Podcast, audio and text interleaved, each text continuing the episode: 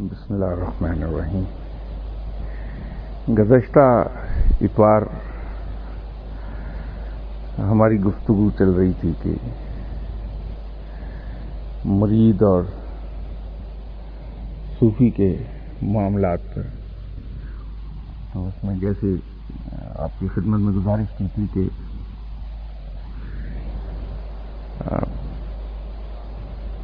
اس راہ میں جسے ہم راہ سلوک کہہ سکتے ہیں۔ ایک بنیادی چیز یہ ہے کہ جو اس کے پری ریکویزٹس ہیں اور جو اس کے بنیادی پروٹوکولز ہیں، ان کو اگر آبزرو کیا جائے اور پھر ایک مخصوص ڈھپ پر زندگی گزاری جائے،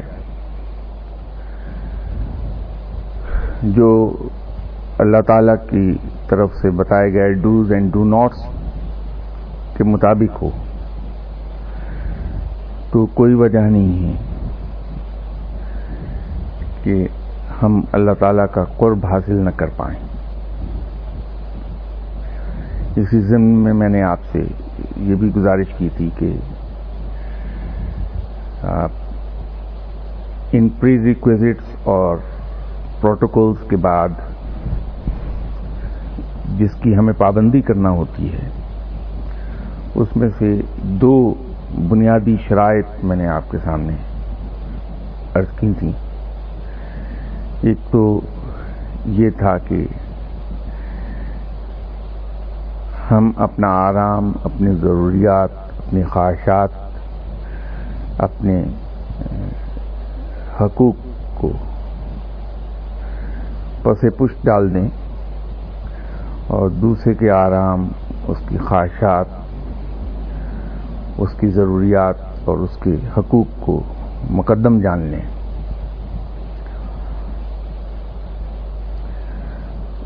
اور دوسری بات یہ تھی کہ کوئی شخص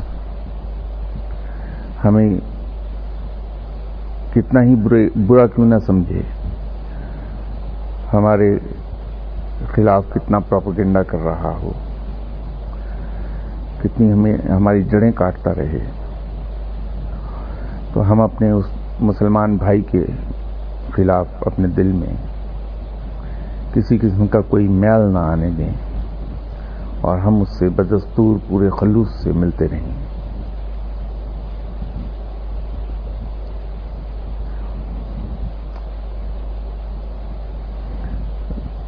در حقیقت یہ دونوں باتیں جو میں نے آپ سے عرض کی تھیں کوئی نئی نہیں تھیں۔ یہ کوئی آؤٹ آف بلو نہیں میں نے عرض کیا تھا۔ ان کی بنیاد در حقیقت اللہ تعالی کے اس فرمان پر ہے جو قرآن پاک میں اس نے کہا کہ تم میرے بندوں کے کام آؤ، تمہارے کام میں کر دوں گا۔ اور دوسری بات کی بنیاد وہ حدیث ہے کہ بدی کے جواب میں، برائی کے جواب میں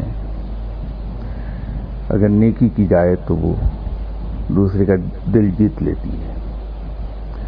یہ دو جو باتیں میں نے عرض کی تھیں، ان کی بنیاد آج میں عرض آپ سے اس لیے کر رہا تھا کہ میرے خیال میں وہ دونوں باتیں شاید میرے بہت سے ساتھیوں کو کچھ زیادہ بھائی نہیں تھی۔ تو یہ ضروری تھا کہ میں اس کی بنیاد بتا دیتا کہ وہ کوئی کسی نے اپنے پاس سے نہیں گھڑی۔ نہ یہ جو سینہ بسینہ ہم تک پہنچی، وہ کسی انسان نے اپنی طرف سے نہیں کہہ دی، بلکہ اس کی باقاعدہ ایک بنیاد موجود ہے۔ اگر ہم اس پر عمل کریں تو یقینی طور پر ہم رب تعالیٰ کا قرب حاصل کر لیں گے اور ہمارے لیے زندگی بھی آسان ہو جائے گی۔ شروع کی دشواریاں ہیں کچھ اس میں، لیکن بعد میں زندگی آسان ہو جاتی ہے۔ اسی طرح اسی ضمن میں آج میں آپ سے ایک اور گزارش کرنا چاہ رہا تھا کہ دیکھیے ہمارے گھر میں اگر ملک کا کوئی وزیر اعظم یا صدر آئے، تو اس کے آنے سے پہلے ہم اپنے گھر کو بناتے ہیں، سنوارتے ہیں، اس کے رنگ، روغن کا خیال کرتے ہیں۔ اس کی صفائی، اس کی ستھرائی، سب پہ توجہ دیتے ہیں۔ تو اسی طرح رب تعالی ہمارے دل میں رہتا ہے۔ تو جہاں وہ بادشاہوں کا بادشاہ اور شہنشاہوں کا شہنشاہ رہتا مالک الملک ہے۔ تو پھر اس کے رہنے کی جگہ کو تو مقابلہ تن بدرجہ صاف ہونا چاہیے۔ جب تک کہ ہمارا دل صاف نہیں ہوگا کینا سے خاص طور پر اور حسد سے، یہ دو باتیں، یہ بنیادی چیز کینا اور حسد، اس سے جب تک صاف نہیں ہوگا، تو اس دل میں رب تالا نہیں رہے گا کبھی۔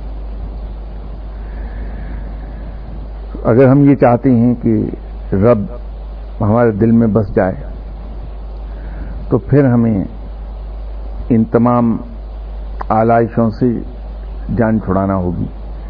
اپنے آپ کو ان سے دور رکھنا ہوگا اور اس کے لیے ایک بڑی کانشیس ایفرٹ کی ضرورت ہوتی ہے۔ اس کے بغیر یہ آلائشیں جاتی نہیں ہر لمحے ہمیں محتاط رہنا ہوگا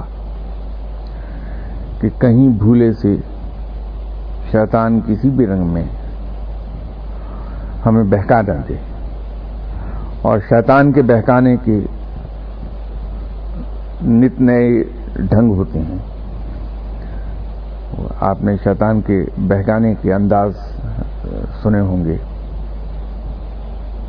اس میں بڑا مشہور قصہ جناب حضرت پیران پیر غوث اعظم دستگیر صاحب کا ہے۔ اب ان جیسا غوث العظم جو غوثوں کے غوث ہیں، ان کو نہیں بخشا تھا شیطان نے۔ تو آخر عمر تک انہیں بہکانے میں لگا رہا۔ ایک بار شیطان فرشتے کا روپ دھار کے چلا آیا ان کے پاس اور ان سے کہا کہ، رب تعالیٰ، آپ کی عبادات مجاہدوں اور ریاضتوں سے خوش ہو گیا اور رب نے آپ پہ عنایت فرمائی ہے، آپ نماز آپ کو بخش دی ہے تو ایک لمحے کو حضرت پیرا نے پیر قوصل اعظم دستگیر خوش ہوئے اور بہت چلے تھے تو فوراً دھیان آیا کہ یہ کیسے ہو سکتا؟ تو لاہور پڑی اور فرمایا کہ دور ہو جا مردود یہاں سے۔ مجھے بہکانے آیا ہے، نماز تو آپ صلی اللہ علیہ وسلم کو معاف نہیں ہوئی تھی، تو میں کون ہوں؟ تو شیطان ہنسا اور کہنے لگا کہ شکر کیجیے، آپ کے علم میں آپ کو بچا لیا۔ تو فوراً دوبارہ لاہور پڑی۔ فرمایا، دور ہو جا۔ اب تو مجھے اس رنگ میں بہکا رہا ہے۔ مجھے میرے علم نے نہیں، میرے رب نے بچایا ہے۔ تو اب شیطان ایک وار کے بعد دوسرا وار کرنے سے باز نہیں آتا۔ اور اس کے وار مختلف رنگوں میں آتے ہیں۔ تو ایسے موقع پہ آدمی لاہور پڑھ لے۔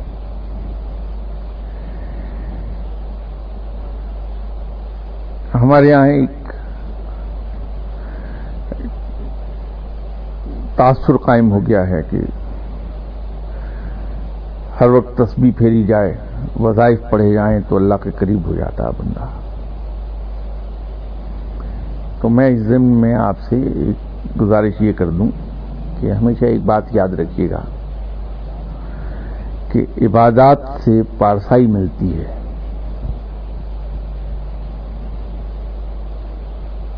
اور نیکی سے رب ملتا ہے۔ تو عبادت کے ذریعے ہم پارسا تو ہو سکتے ہیں۔ لیکن اللہ کا قرب اور اس کی دوستی عطا نہیں ہوتی۔ عبادات کو ہم نیکی تک پہنچنے کا زینہ سمجھیں اس کو منزل نہ سمجھیں ہم۔ منزل نیکی ہے۔ اور نیکی کے جواب میں رب ملتا ہے۔ یہ یاد رکھیے۔ گا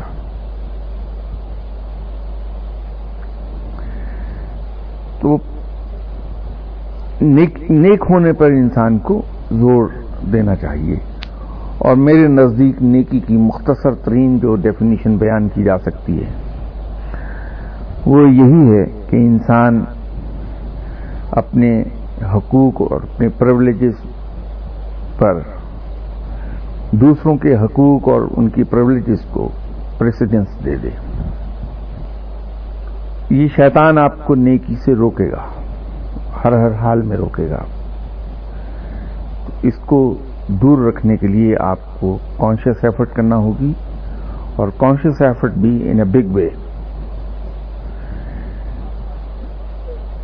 half hearted effort سے دور نہیں ہوتا ہے۔ اپنے دل کو ان آلائشوں سے صاف رکھیے، خاص طور پہ کینا اور حسد۔ جیسے آپ سے ایک دن پہلے میں نے گزارش کی تھی کہ ہمارے معاشرے میں فار سم ریزن ایک چیز ہماری زندگی کا حصہ بن کے داخل ہو گئی ہے۔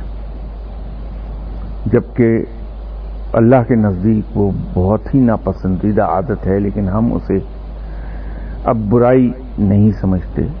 ہماری اگر فطرت ثانیہ نہیں تو کم سے کم عادت ضرور بن گئی ہے۔ وہ ہے کہ ہم چاہے ازراہ تفنن، ازراہ مذاق بیان کریں، لیکن دوسرے لوگوں کے بارے میں ایسی باتیں ہم بیان کرتے ہیں جو شاید ہم ان کے فیس پر کہہ نہ سکیں۔ غیبت کے بارے میں حدیث موجود ہے اور وہ آپ سبھی اس سے واقف ہیں۔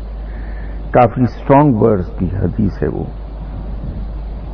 کہ جس غیبت کرنے والا آدمی بالکل ایسا ہی ہے جیسے اپنے مردہ بھائی کا گوشت کھائے۔ اس سے دور رہیے۔ زبان سے کوئی ایسی بات نہ نکالیے جس سے کسی کا عیب بیاں ہو جائے۔ کسی کی برائی بیان ہو جائے، کسی کی عزت پہ حرف آ جائے، کسی کی توہین ہو جائے، یا کسی کو کوئی نقصان پہنچ جائے۔ اس سے دور رہیے۔ اگر آپ نے یہ احتیاط کر لی اور دوسروں کے لیے آپ نے اشار اور قربانی سے کام لیا، تو یقین جانیے کہ بہت جلد قرب الہی حاصل ہو جائے گا۔ اور اللہ کے ڈوز اینڈ ڈو ناٹس اللہ کے بتائے ہوئے ڈوز اینڈ ڈو ناٹس پہ عمل بنیادی شرط ہے جیسے میں نے عرض کیا کہ وہ جو پچھلی گفتگو ہماری ہوتی رہی ہے، اس میں میں اسی پر زور دیتا رہا ہوں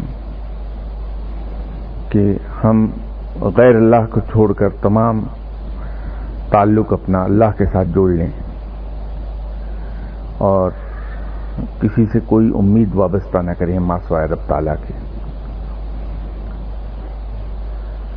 یہ میں اس لیے دوہرا رہا ہوں، اور آپ کا اس ریپوٹیشن کی وجہ سے آپ کا وقت ضائع کر رہا ہوں کہ وہ اہم بہت ہے بات، کہ اپنی تمام امیدیں، اپنی تمام آس اپنی تمام غرض وابستہ کر لیں ہم صرف رب تعالیٰ کے ساتھ، کسی غیر اللہ کے ساتھ، کسی قسم کی کوئی امید نہ جوڑیں۔ ایک بات یہ ہے، دوسرا یہ ہے کہ ہم اللہ کے بتائے ہوئے طریقے کے مطابق، اللہ نے جو کچھ ہمیں عقل و فہم عطا فرمائی ہے اور جو جسمانی قوت عطا فرمائی ہے اس عقل و فہم اور جسمانی قوت کو بروئے کار لاتے ہوئے اپنی کسی کوشش کر لیں ہر معاملے کے لیے۔ اور کوشش کرنے کے بعد اس کا نتیجہ رب تعالیٰ پر چھوڑ دیں۔ تیسری بات یہ ہے کہ جب ہم اپنا معاملہ اللہ تعالیٰ پر چھوڑ دیں اور اس کا نتیجہ برآمد ہو، تو وہ خواہ ہماری امیدوں کے مطابق ہو یا امیدوں کے برعکس ہو۔ ہم اسے بہت کھلے دل سے قبول کر لیں کہ یہ میرے رب کی طرف سے عطا کردہ ہے۔ اس لیے یہ یقینی طور پر میرے لیے بہترین ہے۔ اس ایمان کے ساتھ اس کو قبول کر لیں تاکہ ہم ناشکری سے بچ جائیں۔ چوتھی چیز یہ ہے کہ اگر ہماری تدبیر اور ہمارے ارادے اگر تکمیل کو نہ پہنچیں۔ تو اس پر سجدہ شکر بجا لے آئیں کہ رب تعالیٰ نے ہمیں کسی بڑی مصیبت سے بچایا ہے۔ کیونکہ وہ رب ایسا رب ہے جو میری ماں سے ستر گنا زیادہ مہربان ہے۔ تو جتنا اس کو میری خواہش پوری کر کے خوشی ہوگی، کسی اور کو ہو نہیں سکتی۔ تو اگر یہ میری خواہش اور میرا ارادہ پورا نہیں ہوا، تو یقیناً اس میں میری بہتری پوشیدہ ہے۔ تو جہاں میری بہتری اس میں ہے کہ میری، میرا ارادہ، میری تدبیر اور میری خواہش پوری نہ ہو، تو اس کا مطلب ہے کہ وہ میرے لیے اچھا نہیں تھا۔ اللہ نے اس سے مجھے بچا لیا۔ تو اس پر اللہ کا شکر ادا کیا جائے۔ بجائے اس کے کہ ہم بے چین ہو کے ادھر ادھر دوڑنا شروع کر دیں۔ تو جب ہم یہ کرنا شروع کر دیں گے، تو اس سے ہمارے اندر رب تعالیٰ پر ایک توکل پیدا ہوگی۔ رب تعالیٰ پر ایک اعتماد ہمارا پیدا ہوگا۔ توکل اور اعتماد در حقیقت محبت کا پہلا زینہ ہے۔ اور یہ توکل اور یہ اعتماد پھر ایک وقت آئے گا کہ محبت میں تبدیل ہوگا رب تعالیٰ کے ساتھ۔ اور جہاں محبت ہوتی ہے، وہاں انسان پھر نہ تو کوئی سوال پوچھتا ہے، نہ وہاں کوئی ہچکچاہٹ، کسی قربانی میں محسوس ہوتی ہے۔ اس کی ایک مثال میں آپ کو یہ عرض کر سکتا ہوں کہ ہم لوگ جو آفیسز میں کام کرتے ہیں، اب جیسے گرمی کا زمانہ ہے تو آفٹر نون تک ہم لوگ تھک کے چور ہو گئے ہوئے ہوتے ہیں ایگزاسٹڈ ہوتے ہیں دادر اگر اس وقت ہمارا کوئی باس ہمیں بلا کے کسی کام کو کہہ دے کہ فلاں جگہ چلے جائیں اور یہ کام کرائیں تو ہمارے اندر ایک عجیب سی ہیزیٹیشن ہوتی ہے اور کوشش یہی ہوتی ہے کہ ہم کوئی بہانہ بنا کے اس کو ٹال جائیں۔ تو ہم کوئی نہ کوئی بہانہ گھڑ لیتے ہیں۔ جیسا وہ تو ہے نہیں، میں نے ٹیلی فون کیا جی وہ اپنی سیٹ پر نہیں ہے اور کل صبح ملے گا۔ جس سے ملنے جانا ہے، یا فلاں آفس ہے جی سب تو وہاں وہ بند ہو گیا، کوئی کام نہیں ہو رہا۔ کل صبح ہوگا تو کل جاؤں گا۔ اب یہ وہ آفس ہے جہاں ہم کام کرتے ہیں، اس کے جواب میں ہمیں تنخواہ بھی ملتی ہے۔ اور یہ وہ باس ہے جس نے ہماری اینول کانفیڈینشیل رپورٹ لکھنا ہے۔ ہماری ترقی کی ریکمنڈیشن دینا ہے۔ تو جہاں سے ہمیں دنیاوی مفاد حاصل ہونا ہے، وہاں ہم اس طرح کی ہیزیٹیشن کا اظہار کرتے ہیں۔ آفس سے اٹھ کے اگر ہم گھر آئیں تو وہاں ہمارا بیٹا اگر بیٹھا ہے اور وہ ضد کرنے لگے ہمارے بیٹھنے سے پہلے کہ مجھے چنگم دلا کے لائیں، تو ہم اسی لمحے اسے گود میں اٹھائیں گے اور کارنر شاپ پر کنوینئنس اسٹور پر چلے جائیں گے۔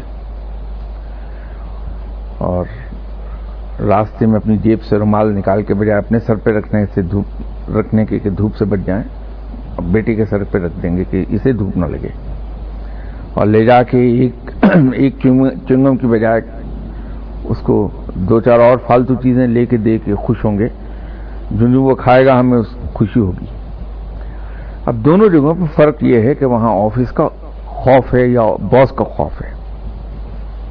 اس خوف میں کام تو ہم کرتے ہیں لیکن ایک ہیزیٹیشن کے ساتھ اور ایک بہانے کے ساتھ۔ یہاں بیٹی کے ساتھ پیار ہے۔ تو بیٹی کی ہر خواہش پوری کر کے خود اس کے لیے تکلیف اٹھا کے ہمیں خوشی ہوتی ہے۔ تو جب رب کا کہا ہم بجائے ڈر اور خوف کے اس کے ساتھ محبت میں ماننے لگیں گے تو ہم مان، اس کا حکم مانتے ہوئے خوشی بھی ہوگی۔ اور ہم بڑا ڈیلیجنٹلی بڑا فیتھ فلی اس کی کہی ہوئی ہر بات کی تعمیل کریں گے تو اس لیے رب تعالی کے احکامات کی تعمیل خوف کی بجائے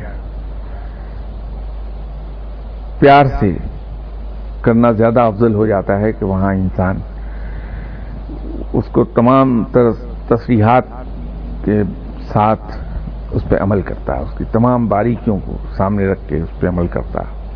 اور پورے خلوص کے ساتھ عمل کرتا ہے۔ تو وہ جو بات میں نے شروع میں عرض کی تھی کہ اپنی تمام امیدیں ہم اللہ کے ساتھ وابستہ کر لیں اپنے، تو وہ توکل پیدا کر دے گی اور توکل کے بعد اعتماد کا پہلو آئے گا اور اعتماد سے بات بڑھ کر پھر اللہ کے ساتھ محبت پر چل جائے گی۔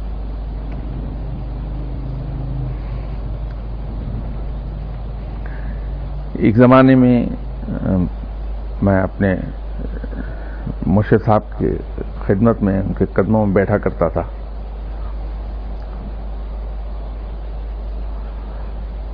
تو اس وقت روحانیت کی پروٹوکولز کا اتنا علم نہیں تھا۔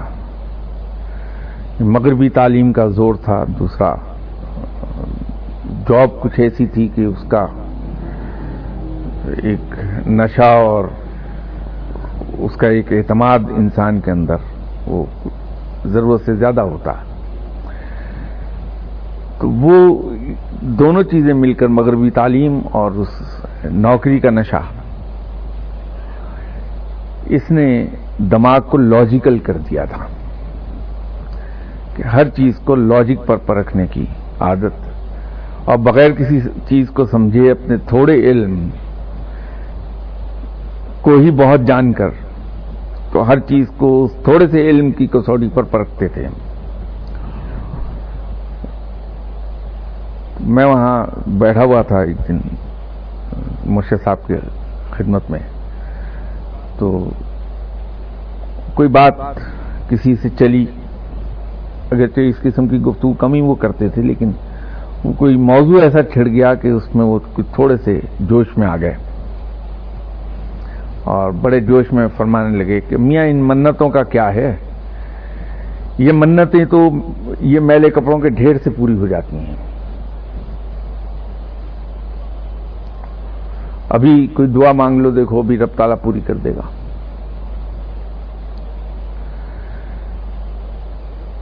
تو تم یہ وظیفے کیوں پڑھو؟ صرف ہمارا نام ہی جپتے رہو۔ وہی بہت ہے۔ اور پھر ہمارا نام بھی کیوں تم جپو؟ صرف ہم سے محبت ہی کرتے رہو تو منزل کو پہنچ جاؤ گے۔ وہ اب جیسے میں نے عرض کیا کہ اس مغربی تعلیم کا بڑا زور تھا ذہن پر۔ وہ مائنڈ بڑا لاجیکل تھا۔ تو ہم نے کہا کیا شاہ صاحب کیا کہہ رہے ہیں؟ کیا شرک بول رہے ہیں؟ کہاں وظائف کا پڑھنا؟ کہاں ایک غیر اللہ سے پیار کرنا؟ تو وہ کچھ بات سمجھ میں نہیں آئی۔ وہاں سے اٹھ کے گھر آ گیا۔ عشاء کی نماز کے بعد حسب معمول جہاں نماز پہ بیٹھا ہوا، میں اپنی تصویر رولنا کہوں گا، پڑھائی تو کیا کر، کرنی ہم نے۔ تو دانے ہی پھیر رہا تھا میں تصویر کے۔ تو ذہن یکلخ پھر شاہ صاحب کی بات کی طرف چلا گیا۔ تو پھر وہی ذہن میں ایک سوچ شروع ہوئی کہ شاہ صاحب نے کیا کہہ دیا؟ یہ کیسے ہو سکتا ہے کہ غیر اللہ کی محبت وظائف سے کیسے بڑھ گئی؟ اس کا سبسٹیچیوٹ کیسے ہو سکتی ہے یہ؟ بات سمجھ میں نہیں آئی۔ بڑے شاہ صاحب کا انتقال ہو گیا۔ اس کے بھی کوئی سال، ڈیڑھ سال کے بعد ایک قصہ میں نے پڑھا۔ جناب سرکار سید علاؤدین علی احمد صابر صاحب اور ان کے خلیفہ ترک پانی پتی صاحب کا۔ تو یہ معاملہ سارا کھل گیا ایک دم سے کہ انہوں نے کیا فرمایا تھا۔ تو یہ نقطہ سمجھ میں آیا کہ در در حقیقت جب انسان کسی سے پیار کرتا ہے تو اس کی ساری عادات کو اپنانے لگتا ہے۔ لاشعوری طور پہ۔ اس میں کسی شعوری کوشش کو دخل نہیں ہوتا۔ یہ ایک غیر شعوری عمل ہے۔ انسان اس کی ہر عادت سے پیار کرتا ہے۔ اور جب ہر عادت سے پیار کرتا ہے، ہر عادت اچھی لگتی ہے، تو غیر شعوری طور پہ اسے اپنانے لگتا ہے۔ تو جب اپنائے گا تو اس کے معمولات بھی اپنائے گئے، اس کا اخلاق بھی اپنایا گیا۔ تو وہ تو پہلے ہی اللہ کے ڈوز اینڈ ڈو ناٹس کے مطابق ڈھلا ہوا ہے۔ تو جب اس کو کاپی کرنا شروع کر دیا تو آپ نے indirectly dose and don'ts کو فالو کرنا شروع کر دیا۔ اور جب اللہ کے بتائے ہوئے ڈوز اینڈ ڈو ناٹس کو فالو کیا تو رب تک جا پہنچا بندہ۔ تو وہ نقطہ انہوں نے ایک جملے میں کہا تھا جو میں اپنی نالائکی کی وجہ سے سمجھ نہیں سکا۔ تو رب تعالی کے ساتھ پیار پالنے کا یہ ایک بینیفٹ ہوگا کہ رب تعالی کی کہی ہوئی ہر بات پوری کر کے انسان خوشی محسوس کرتا ہے۔ اسے خوشی ہوتی ہے کہ میں نے اللہ کے ایک اور فرمان کی۔ تابے داری کر لی۔ تو یوں ایک ایک کر کے اللہ تعالیٰ کے تمام فرمودات کی کو فالو کرنے لگتا ہے انسان اور رب تعالیٰ کو عزیز ہو جاتا ہے۔ اور جب رب تعالیٰ کو انسان عزیز ہو جائے گا، تو پھر ان مقامات سے گزرتا ہے جس کا پچھلی اتوار میں نے ذکر کیا تھا۔ اور جن کی وضاحت میں انشاءاللہ اللہ تعالیٰ جو ہی اس گفتگو کے سلسلے میں آگے بڑھتے ہیں اور وہاں تک پہنچیں گے تو اس کی وضاحت میں ایک ایک مقام کی کر دوں گا۔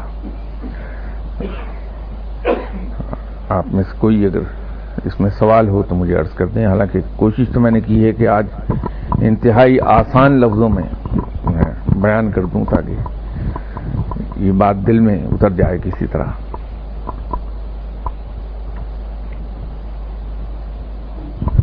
مراد میں فرق ہے صوفی اور مراد میں فرق۔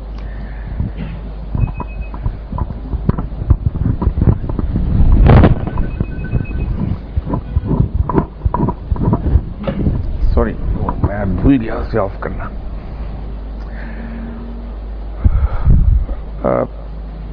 دیکھیے، یہ جب میں مرید اور مراد کی بات کر رہا تھا، تو میں نے عرض کیا تھا کہ مرید وہ ہے جو اللہ کی طرف رجوع کرتا ہے۔ اور انتہا یہ ہے کہ وہ باب مراد ہو جاتا ہے۔ ابتدا مرید ہے اور انتہا مراد ہے اس کی۔ مرید اللہ کی طرف رجوع کرتا ہے اور مراد پانے سے پہلے بہت سی مشکلات اور تکلیفوں سے گزرتا ہے، جس کی بڑی وضاحت سے میں نے بات کی تھی۔ مراد وہ ہے جہاں انسان پھر اللہ کا قرب حاصل کر لیتا ہے۔ وہاں وہ تمام مصیبتیں اس پر سے ہٹا لی جاتی ہیں، پھر اس کو اس پر انعامات کی بارش ہوتی ہے۔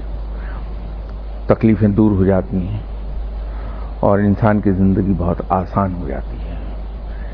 اسی طرح صوفی کے سلسلے میں میں نے عرض کیا تھا کہ آپ مرید نہ کہیے متصوف کہہ دیجیے متصوف وہ ہے جو صوفی ازم کی راہ پہ چلتا ہے۔ اور صوفی وہ ہے جو اس منزل کو پہنچ چکا ہوتا تو یہ فرق ہے۔ سر یہ جو آپ نے آخری نقطہ اس میں واضح کیا اپنی گفتگو میں یہ محبت شیخ والی بات ہی ہے۔ جی وہ جو محبت شیخ جو کتابوں میں جگہ جگہ جس کا ذکر ہے یہ وہی ہے کہ جب تک آپ اپنے شیخ سے محبت نہیں کرتے آپ اس کی کہی ہوئی چیزوں پہ عمل نہیں کر سکتے۔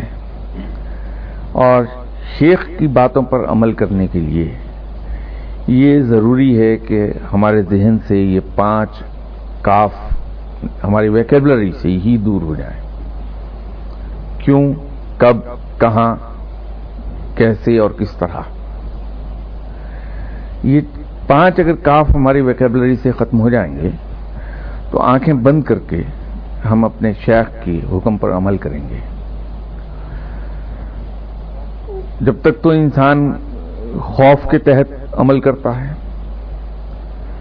تو پھر اس میں ہیزیٹیشن رہتی ہے۔ اور کہیں نہ کہیں انسان اس میں اپنا ذہن استعمال کر لیتا ہے۔ اور جہاں خوف کی جگہ محبت نے لے لی، تو وہاں بجائے ہیزیٹیشن کے انسان کی خوشی داخل ہو گئی کہ خوشی سے ہر بات کو پورا کرے گا۔ تو پھر اسے بہت ہی فیتھ فلی فالو کرتا ہے۔ اب یہ جو ذہن استعمال کرنے والی بات ہے، اس سلسلے میں ایک سچا واقعہ میرے ذہن میں آیا، جو میں نے شاید آپ میں سے دو چار لوگوں کے سامنے ویسے بھی بیان کیا ہو۔ کہ ایک شیخ تھے ان کے پاس کافی لوگ تعلیم کے لیے جاتے تھے، تربیت کے لیے جاتے تھے۔ ایک صاحب وہاں پہنچے، داخل ہو گئے ان کے حلقہ ارادت میں۔ ان کی تعلیم و تربیت شروع ہو گئی وہاں۔ تو اس تعلیم و تربیت کے جب تیس بتیس سال گزر گئے، تو ایک دن مسجد میں مرشد صاحب نے اعلان فرمایا کہ کل میں تمہیں اپنی تلوار عطا کر دوں گا۔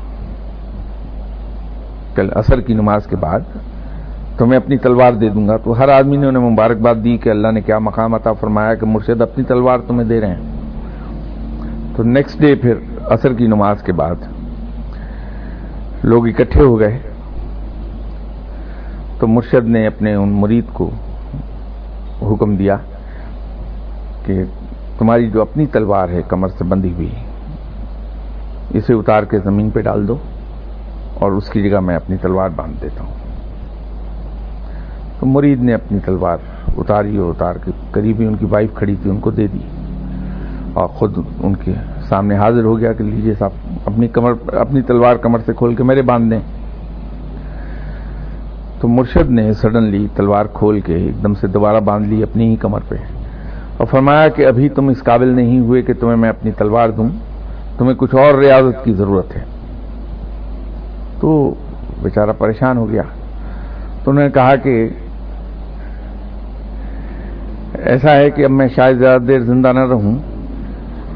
تو میرے مر جانے کے بعد اسپین میں ایک شخص ہوگا جس کے پاس یہ میری تلوار ہوگی۔ اور تم اسپین جاؤ گے اور وہاں تمہاری بیگم اس آدمی کو پہچان لے گی اور وہ تمہیں تلوار دے دے گا۔ یہ بھی نہیں مل سکتی۔ تو بڑے مایوس ہوئے، یہ صاحب کے تلوار ملتے ملتے رہ گئی۔ تو مجھ سے کیا کوتا ہوئی جو مرشد نے اس طرح کیا؟ دوسرے لوگوں نے بھی دکھ کا اظہار کیا کہ یہ تو تمہاری بدقسمتی کے چک گئے۔ اب وہ آگے کیا ہوا ہے؟ وہ ایک علیحدہ قصہ ہے۔ کسی اور ضمن میں بات نکلی تو سناؤں گا۔ لیکن اسی بات پہ میں عرض کر دوں کہ اصل میں ہوا یہ کہ مرید نے اپنے مرشد کی بات نہیں مانی۔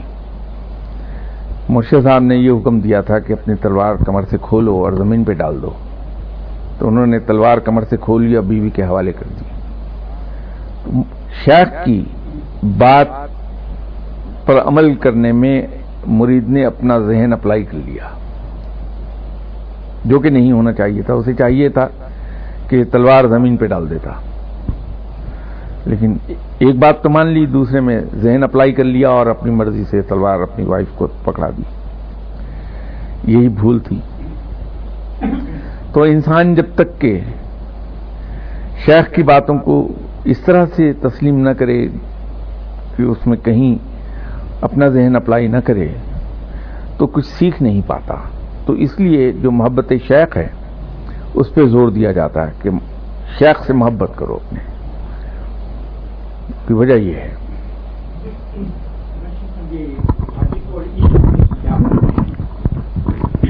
لاجک اور عشق میں کیونکہ آپ نے جو پہلے باتیں کی وہ ساری لاجک سے متعلقہ تھی کیونکہ جہاں عقل کا استعمال ہوگا، وہاں پر عشق نہیں ہو سکتا۔ لیکن جہاں پر عشق ہوگا، وہاں پر عقل کا استعمال ایک طرف رکھنا پڑے گا۔ لاجک اور عشق کا وہی تعلق ہے جو آگ اور پانی میں ہے۔ کہ جہاں پانی ہے، وہاں آگ نہیں ہو سکتی اور جہاں آگ ہے، وہاں پانی نہیں ہو سکتا۔ تو جہاں آپ عشق کرتے ہیں تو عشق تو ماورا ہو جاتا ہے تمام لاجک سے۔ یہی تو میں عرض کر رہا تھا کہ جب تک لاجک انسان کے اندر رہتی ہے، وہ رائم اینڈ ریزن کے چکر میں پڑا رہتا ہے۔ اور جب وہ لاجک سے نکل کر عشق میں داخل ہوتا ہے، تو وہاں وہ ان تمام چیزوں سے بالتر ہو جاتا ہے، نتائج سوچتا ہی نہیں، وہ صرف عمل کرتا ہے۔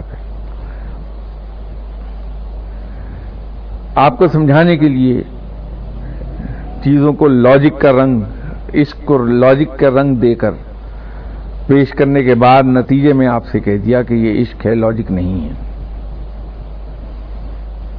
کیونکہ اگر میں لاجک کو، میں عشق کو لاجک کا لباس پہنا کر آپ کے سامنے نہیں رکھوں گا آپ کا ذہن اسے ابھی تسلیم نہیں کرے گا۔ اور اگر میں اس کو اس کو لاجک ہی کا لباس اوڑے رہنے دوں گا، تو آپ غلط فہمی میں پڑ جائیں گے۔ اس لیے اس کو لاجک کا لباس پہنا کے آپ کے سامنے پیش کر دیا اور آخر میں عرض کر دیا کہ حضور یہ لاجک نہیں، یہ عشق ہے۔ یہ وجہ ہے۔ اس پہ شیخ کا کیا کردار ہے؟ اور کیا یہ سفر اس کے بغیر بھی طے کیا جا سکتا ہے کوئی ایسی مثال ہے؟ یہ آپ غالباً اس دن نہیں تھے، یہاں ایک صاحب نے یہی سوال پہلے بھی کیا تھا مجھ سے، تو میں نے ایک ایگزامپل کوٹ کی تھی کہ بالکل یہ سفر طے کیا جا سکتا ہے، ایسی کئی ایک مثالیں راہ سلوک میں ملیں گی جہاں بغیر مرشد کے انسان ولی ہوا۔ تو اس کی مثال میں نے یہ کوٹ کی تھی کہ تین بچے ہیں، ایک بچہ وہ ہے جو نہ تو کبھی اسکول گیا، نہ کسی ٹیوٹر سے اس نے انسٹرکشنز لی بلکہ اس نے مارکیٹ سے بکس خریدی سلیبس پڑھا پورا اور میٹرک کا ایگزام دے دیا۔ وہ پاس ہو جائے گا اور ہو سکتا ہے فرسٹ ڈویژن میں پاس ہو جائے۔ اے گریڈ لے لے اے پلس لے لے۔ دوسرا بچہ جو ہے وہ گھر پہ ٹیوٹر سے انسٹرکشنز لیتا اور ٹیوٹر اسے آ کے پڑھاتا ایگزام دیتا وہ بھی میٹرک کر لیتا ایک تیسرا بچہ ہے جو ایک بہت اچھے اسکول میں جاتا ہے اور وہ دس سال میں میٹرک کرتا ہے۔ میٹرک اس نے بھی کیا ہے۔ اب تینوں لڑکے میٹریکولیٹ ہیں۔ لیکن اگر آپ ان کی پرسنالٹیز کو دیکھیں گے، تو آپ کو زمین آسمان کا فرق نظر آئے گا۔ جس نے صرف کتابوں سے پڑھا ہے، وہ نہ تو کوئی چیز آپ کو ایکسپلین کر پائے گا اور نہ اس نالج کو کسی چیز پر اپلائی کر سکے گا۔ اس نے صرف چیزوں کو رٹا ہے اور رٹنے کے بعد امتحان دے کے پاس ہو گیا ہے۔ چیزوں کو میمورائز کیا ہے اس نے۔ انڈرسٹینڈ نہیں کیا۔ جس نے ٹیوٹر سے پڑھا ہے، اس کی پرسنالٹی اس سے تھوڑی سی بہتر ہوگی۔ اس کو سننے کی عادت ہو گئی ہوگی۔ جبکہ پہلے آدمی کو سننے کی عادت نہیں ہوگی۔ لیکن جو آدمی جو لڑکا اسکول جا جا کے جس نے دس سال پورے اسکول میں خرچ کرنے کے بعد میٹرک کیا ہے، اس کے اندر ریگولیرٹی بھی ہوگی۔ جو کام کرے گا ریگولر ہوگا اس میں۔ پنکچویلٹی بھی ہوگی، کیونکہ اسے کلاسز اٹینڈ کرتے کرتے پنکچل ہونے کی عادت ہے۔ اس کے اندر گروپ ڈسکشن کی بھی صلاحیت ہوگی، کیونکہ کلاس کے اندر گروپ ٹاسک کرتا ہے اس میں ٹیم اسپرٹ بھی ہوگی اور on top of every thing اس کے اندر اسپورٹس مین اسپرٹ بھی موجود ہوگی یہ تمام خوبیاں اس کے اندر آئی ہوئی ہوں گی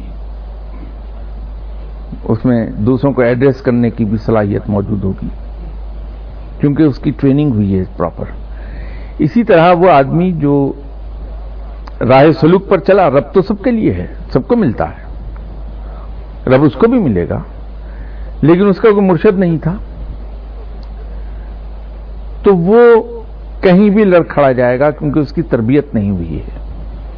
پھر ایک مقام سے آگے جہاں انسان کی تعلیم سے زیادہ تربیت کام آتی ہے، یہ فیل ہونے لگے گا۔ وہ پھر اوپر کی منزلوں تک نہیں پہنچے گا۔ کیونکہ میں نے پچھلی کسی گفتگو میں عرض کیا تھا کہ اس راہ میں چلتے چلتے کئی مقام آتے ہیں۔ تو میں نے مثال اس وقت بھی یہ دی تھی کہ پہلا جو مقام آتا ہے، اولین مقام جس پہ گزرتے ہیں ہم، وہ جنات سے متعلق ہے۔ تو جس انسان کا کوئی راہبر نہیں ہے، کیونکہ مرشد کوئی کام نہیں کرتا۔ مرشد صرف آپ کو گائیڈنس پرووائڈ کرتا۔ یہ آپ کی اپنی محنت ہے، آپ کا اپنا کردار ہے جو آپ آگے جاتے ہیں۔ ایسا نہیں کہ مرشد دھکت دیتا ہوں وہ صرف آپ کو گائیڈ کرتا ہے چینلائز کرتا ہے آپ کی ایفرٹس کو سب کو، ایک پرٹیکولر ڈائریکشن میں۔ تو اولین مقام جنات کا آتا ہے، بہت لوگ اس کو یہ سمجھ کے کہ ہم منزل کو پہنچ گئے، یہیں پر رہ جاتے ہیں۔ اس کے بعد جب سیر کا مقام آتا ہے، تو بہت سے لوگ اسی کو منزل سمجھ کے وہیں ٹک جاتے ہیں۔ اس کے بعد پھر مقام آتا ہے کشف و کرامات کا، کچھ لوگ اسی کو منزل سمجھ کے وہاں ٹک جاتے ہیں۔ یہ مرشد ہے جو آپ کو ان تمام مقامات پر آگاہ کرتا رہتا ہے کہ یہ منزل نہیں ہے۔ اس کو اگنور کر کے چلتے رہو، تو منزل کو پہنچو گے۔ تو انسان تمام ایسے پڑاؤ جو آتے ہیں ان کو اگنور کر کے چلتا چلا جاتا۔ جو کسی پڑاؤ پر رک گیا پھر وہ وہیں کا ہو جاتا ہے اس سے آگے بڑھ نہیں پاتا کبھی۔ سر غیبت کے حوالے سے کوشچن ہے سر کہ غیبت کی کوئی ایکسیپشنز ہیں؟ کہ کسی کیس میں غیبت غیبت نہیں رہتی؟ غیبت صرف ایک صورت میں غیبت نہیں رہے گی۔ جہاں لوگوں کو اجتماعی طور پر نقصان پہنچنے کا اندیشہ ہو اور آپ کے کسی بات کے واضح کر دینے سے لوگوں کو اجتماعی طور پر فائدہ ہو جائے، اس کا بچاؤ ہو جائے، وہ غیبت غیبت نہیں ہے۔ جیسے کسی معاملے میں گواہی دینا، وہ آپ پہ فرض ہے گواہی دینا۔ اگر آپ نے کسی کو چوری کرتے دیکھا ہے اور قاضی یا میجسٹریٹ آپ کو گواہی کے لیے بلا لے کہ کسی نے اگر دیکھا ہو تو اس کی گواہی دے دے تو آپ پہ فرض ہو جاتا ہے کہ گواہی دیں آپ۔ بلکہ اس کو چھپانا پھر گناہ ہے۔ لیکن یہ ایکسیپشنز کو ذہن میں اگر آپ رکھیں گے تو یقین کر لیجیے کہ ہر لمحہ شیطان آپ کو بہکاتا ہی چلا جائے گا کہ یہ تو اجتماعی مفاد کا سوال ہے، یہ بیان کر دو اگلے کی برائی یہاں پر۔ دیکھیے، اس کے اندر تو دو چیزیں ہیں، ایک عطا ہے ایک قصب ہے۔ جو چیز عطا سے آئے گی، وہ چند ایک لوگ ہیں جو یا تو پیدائشی طور پر ہی ایسے ہیں، یا بعد میں رب تعالیٰ نے کسی وجہ سے خوش ہو کر ان پر رحمت فرما دی ہے۔ ورنہ عام طور پر اس میں کس زیادہ ہے، اس میں کمانا پڑتا ہے۔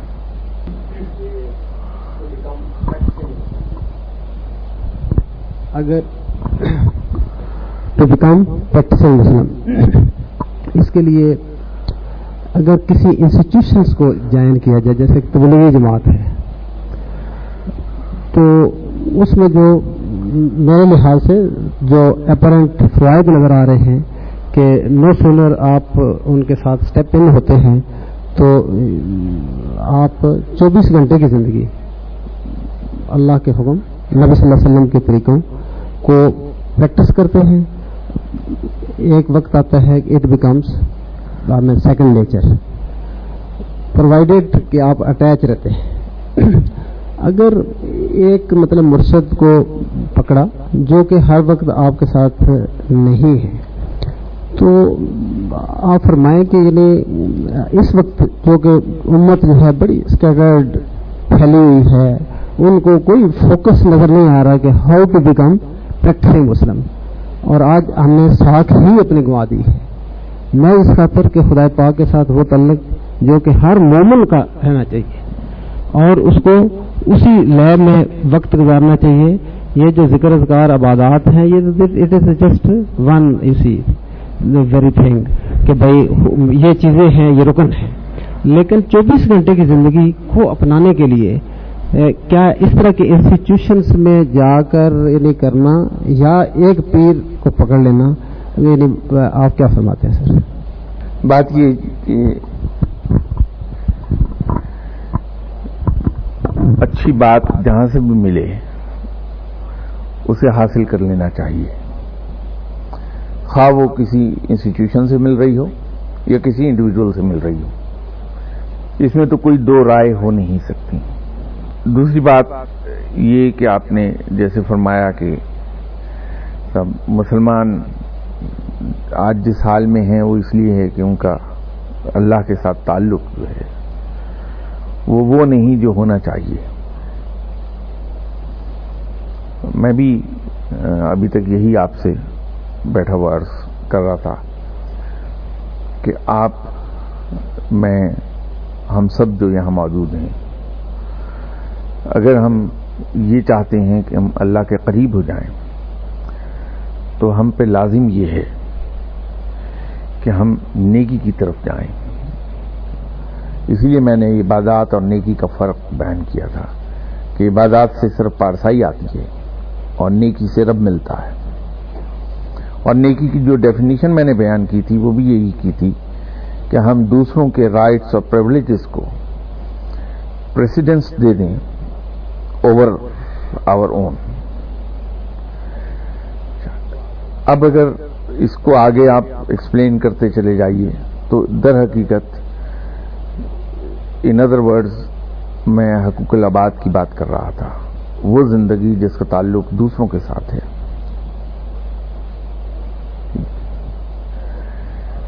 تو اس میں اگر ہم ایسار اور قربانی سے کام لینے لگتے ہیں، حقوق الآباد میں تو ہم نیک ٹھہرتے ہیں رب کی نظر میں، اور وہ ہمیں اپنے سینے سے لگا لیتا ہے۔ اگر ہم ایک ایک چیز کا نام لینے لگیں تو یہاں ٹائم کے اختصار کی وجہ سے وہ ممکن نہیں ہوگا ہمارے لیے۔ تو یوں کوشش یہ کی جاتی ہے کہ جو باتیں مجھے آدھے گھنٹے میں کہنا ہے وہ میں ایک منٹ میں کسی نہ کسی طرح اسے کنسائز کر دوں۔ شیخ کے پاس بھی اگر آپ جاتے ہیں، تو وہاں بھی یہی چیز ہے، اسی لیے میں لوگوں سے یہ کہا کرتا ہوں کہ بھائی بیت کرنا بہت بڑی ذمہ داری کا کام ہے۔ یہ ون سائڈڈ سودا نہیں ہے کہ مرید نے تو بیت کر لی، اس نے اپنے آپ کو پابند کر لیا اپنے مرشد کا، لیکن اس کے جواب میں مرشد نے کیا کمٹمنٹ کی اس سے؟ تو مرشد کی کمٹمنٹ یہ ہے کہ وہ اسے ہر ہر حال میں گائیڈنس پرووائڈ کرے گا، جو کہ عام طور پہ نہیں ہو پاتی۔ تو اسلام کو اگر ہم بائی پارٹس دیکھیں گے تو یہ کبھی بھی ہماری سمجھ میں نہیں آئے گا۔ نہ اس کے وہ نتائج برآمد ہوں گے جو رب تعالیٰ چاہتا ہے۔ اسلام کے ساتھ تو یہ ہے کہ اسے ان ٹوٹو ہی ہمیں ایکسرسائز کرنا پڑتا ہے، جس میں اس کے جو انفرادی پہلو ہیں، اس کے اجتماعی پہلو ہیں، اس کی عبادات ہیں، اس کا پینل کوڈ ہے، وہ تمام چیزیں بیک وقت ہمیں پھر ایکسرسائز کرنا پڑتی ہیں، بجائے، بغیر سلیکٹو ہوئے۔ تو یہ جو حال آج ہے ہمارا، وہ اس لیے ہے کہ ہم اسلام کے بارے میں سلیکٹو مائنڈ کے ہو گئے ہیں۔ یا پھر ہمارا رویہ اسلام کے بارے میں بالکل وہ ہے جو چند اندھوں کے ہاتھ ہاتھی آیا تھا تو اس کو وہ ڈسکرائب کرنے لگے تھے۔ ہر آدمی نے اس کو ویسے ہی ڈسکرائب کیا تھا جو اس کے جس پارٹ جو پارٹ اس کے ہاتھ میں آ گیا تھا۔ یا پھر ہمارا رویہ اسلام کے بارے میں یہ ہے کہ ہم اس کے کسی ایک حصے کو پکڑ کر اس پر شدت سے عمل شروع کر دیتے ہیں، باقی سب اگنور ہو جاتے ہیں اس پروسیس میں۔ وہ یہ والا ہمیں چھوڑ کر رویہ۔ دوسرے رویے کی طرف جانا پڑے گا کہ ہم اس کو انٹوٹو اپنا کے اس کے کسی ایک پہلو کو چھوڑے بغیر اس پر عمل شروع کر دیں۔